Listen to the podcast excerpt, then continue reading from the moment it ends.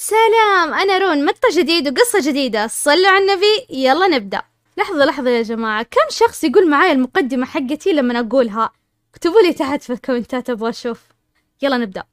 يقول صاحب القصة أنا قصتي بدت سنة 2017 يقول أنا إنسان عادي تعبت على نفسي واشتغلت وكان باقي لي أكمل نص ديني. كلمت الوالدة تشوف لي بنت الحلال. بعد ما أمي شافت بنت الحلال رحت أنا تقدمت عشان أخطبها. وأنا إنسان ما همني الشكل فما بغيت النظرة الشرعية. فقلت مكالمة تكفي عشان أعرف البنت وتعرفني. وصارت الموافقة وتم عقد القران صارت الملكة يعني ملكنا. وكان الزواج بعد سنة من الملكة. بداية الأيام كانت بنت أخلاقها حلوة. بعدها شوي شوي بدت حركات تسمع من صحباتها تسمع من بنت عمها. طبعا هي كانت تعيش في قرية وكانت على قد حالها. مو إنه إحنا أغنياء وهم فقراء. لا لا لا لا عادي كلنا على قد حالنا. بس عشان أوضح لكم نقطة بس. إنها كانت تشوف نفسها علية وتتكلم وتقول إني أنا ما أشتري إلا من ماركات وغالية ومن هذا الكلام. ودايما تتكلم عن أخوانها وإن هي لازم كلمتها اللي تمشي علية ولو أفكر أزعلها بيجون أخوانها ويتضاربوا معايا. من هذا الهرج.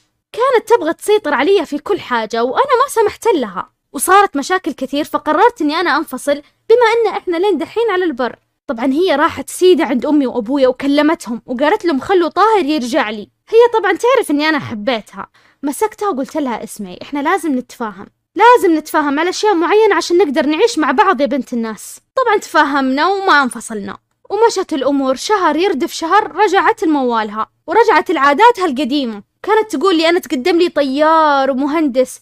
طب ليه ما وافقتي عليهم؟ طبعا اكتشفت بعدين إنه كله طلع كذب. وبعدين كمان اكتشفت إنها وافقت علي على طمع okay أبويا عنده خير وفلوس وفلوسه لكن أنا إنسان دوبي بادي حياتي.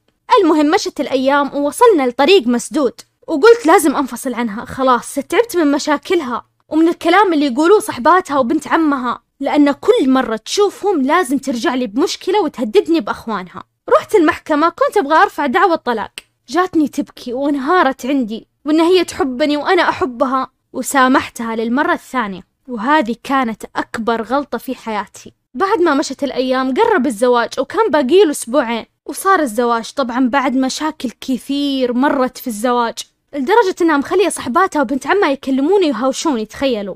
أبد المصايب تجيني من كل مكان. طبعا واحدة من المصايب إن في ناس دقوا على أبويا وشوهوا سمعتي عنده لدرجة يقولون عندنا إثباتات بنروح الشرطة لدرجة إن أبويا قال روحوا. إذا كلامكم صح روحوا. طبعا لا راح ولا شيء كله كذب في كذب. واكتشفت إن هذه الهرجة صارت من راس صحباتها. المهم من أول أسبوع زواج. كانوا صحباتها كل يوم عندنا.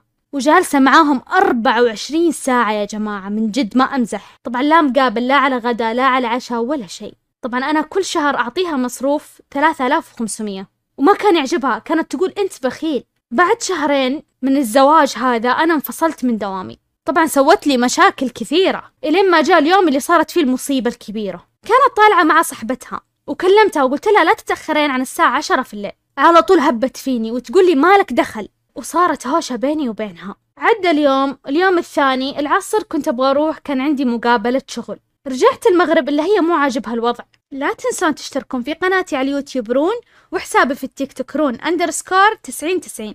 نكمل. وتقولي بروح بيت أهلي اليوم أنام هناك. شفتها متضايقة قلت خلاص روحي ارتاحي. وارجعي لي وأنتي مرتاحة. عصبت. أيوة عصبت.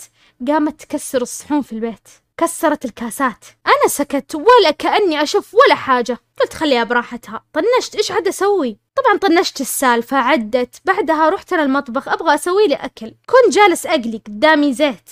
جاتني ومعاها كوب مويه وكبته على الزيت إلين ما احترقت. حسيت ان بنحترق. بتصير مصيبة. مسكتها وطلعتها من المطبخ وجلستها في الصالة وقلت لها اجلسي لا تتحركين قامت راحت الغرفة قفلت على نفسها الباب دقت بأخوانها تقول تعالوا ضربني. أيوه أيوه. نظام ضربني وبكى سبقني واشتكى. راحت ضربت نفسها. قامت تسوي في نفسها علامات على أساس إني أنا ضربتها. طبعا جو أخوانها وصارت هوشة طويلة عريضة. أخذت أغراضها وراحت وقلت لها إذا طلعتي ترى مالك رجعة. سحبت علي وطلعت معاهم. بعد يومين جاني استدعاء لمركز الشرطة. قالوا لي تعال حضر عندنا. طبعا رحت ما كان في شيء ولا علي أي حاجة. بعدها بشهرين أشوف رسالة من المحكمة إنها رافعه علي قضية ضرب إني أنا ضربتها. كلمت عمامة وقلت ترى إحنا قرايب وأنا مستعد إني أنهي الموضوع الحين وأطلق. قالت العمها لا أنا أبغى أهينه هو وأهله. طبعا جاني عمها وقال لي ذا الكلام. قلت خلاص أنتوا بدأتوا الحرب اتحملوا وجلسنا في المحاكم الله وكيلكم أربع سنين. طبعا رفعت علي ثلاث قضايا وكلها ربحتها أنا. الضرب والنفقة وفسخ عقد النكاح فترة القضايا كنت أنا في شقتي بس أنا ما كنت مرتاح فيها. كنت خايف لما أجلس فيها. طبعا كنت أشوف أشياء في الشقة أشياء مي طبيعية. كلمت شيخ يجي يقرأ في الشقة. والحمد لله الأمور صارت طيبة. يوم من الأيام وأنا أنظف الشقة رحت نظفت غرفة النوم ولقيت تحت السرير شيء دائري ومسكر بخيوط. تربي إيش هذا؟ فكيت ولقيت مكتوب طلاسم. على طول اتصلت بالشيخ وجاء وفك السحر. بعدها ارتحت. جتني نوع من الراحة. ارتحت شوية لكن إلى الآن من يوم ما انفصلت من دوامي ما لقيت لي شغل. صار لي أربع سنين عاطل والديون تتراكم علي من كل جهة. طبعا في حاجة أبغى أقول لكم عليها سوتها وقت القضايا. جابت شاهد زور. جابت ثلاثة من أخوانها وصحبتها وبنت عمها. كلهم يشهدون إني أنا ضربتها. طبعا سألهم الشيخ أنتوا كنتوا معاها؟ قالوا لا. بعدين قامت تلفها إنه أنا كرهته وما عاد ابغاه فعلى اساسه صار فسخ العقد. لكن قال القاضي راح يرد المهر للرجال اللي هو يرد لي طبعا إلى الآن ما استرديت المهر ولا أبغى المهر. خلاص تعبتني أخذت من طاقتي. جاني أمراض جاني قولون جتني تقرحات في المعدة. زاد وزني فوق الستين كيلو. لا شغل ولا شيء. طبعا أنا متأكد أنهم إلى الآن يسووا لي سحر بس ما أقول إلا حسبي الله ونعم الوكيل. وحياتي واقفة من أربع سنين. انتهت القصة. الرأي الشخصي. يا صاحب القصة أول شي قول حسبي الله ونعم الوكيل. okay؟ أنت ليش متأكد أنهم إلى الآن يسووا لك سحر؟ عشان واقف حظك يعني من الشغل وكذا.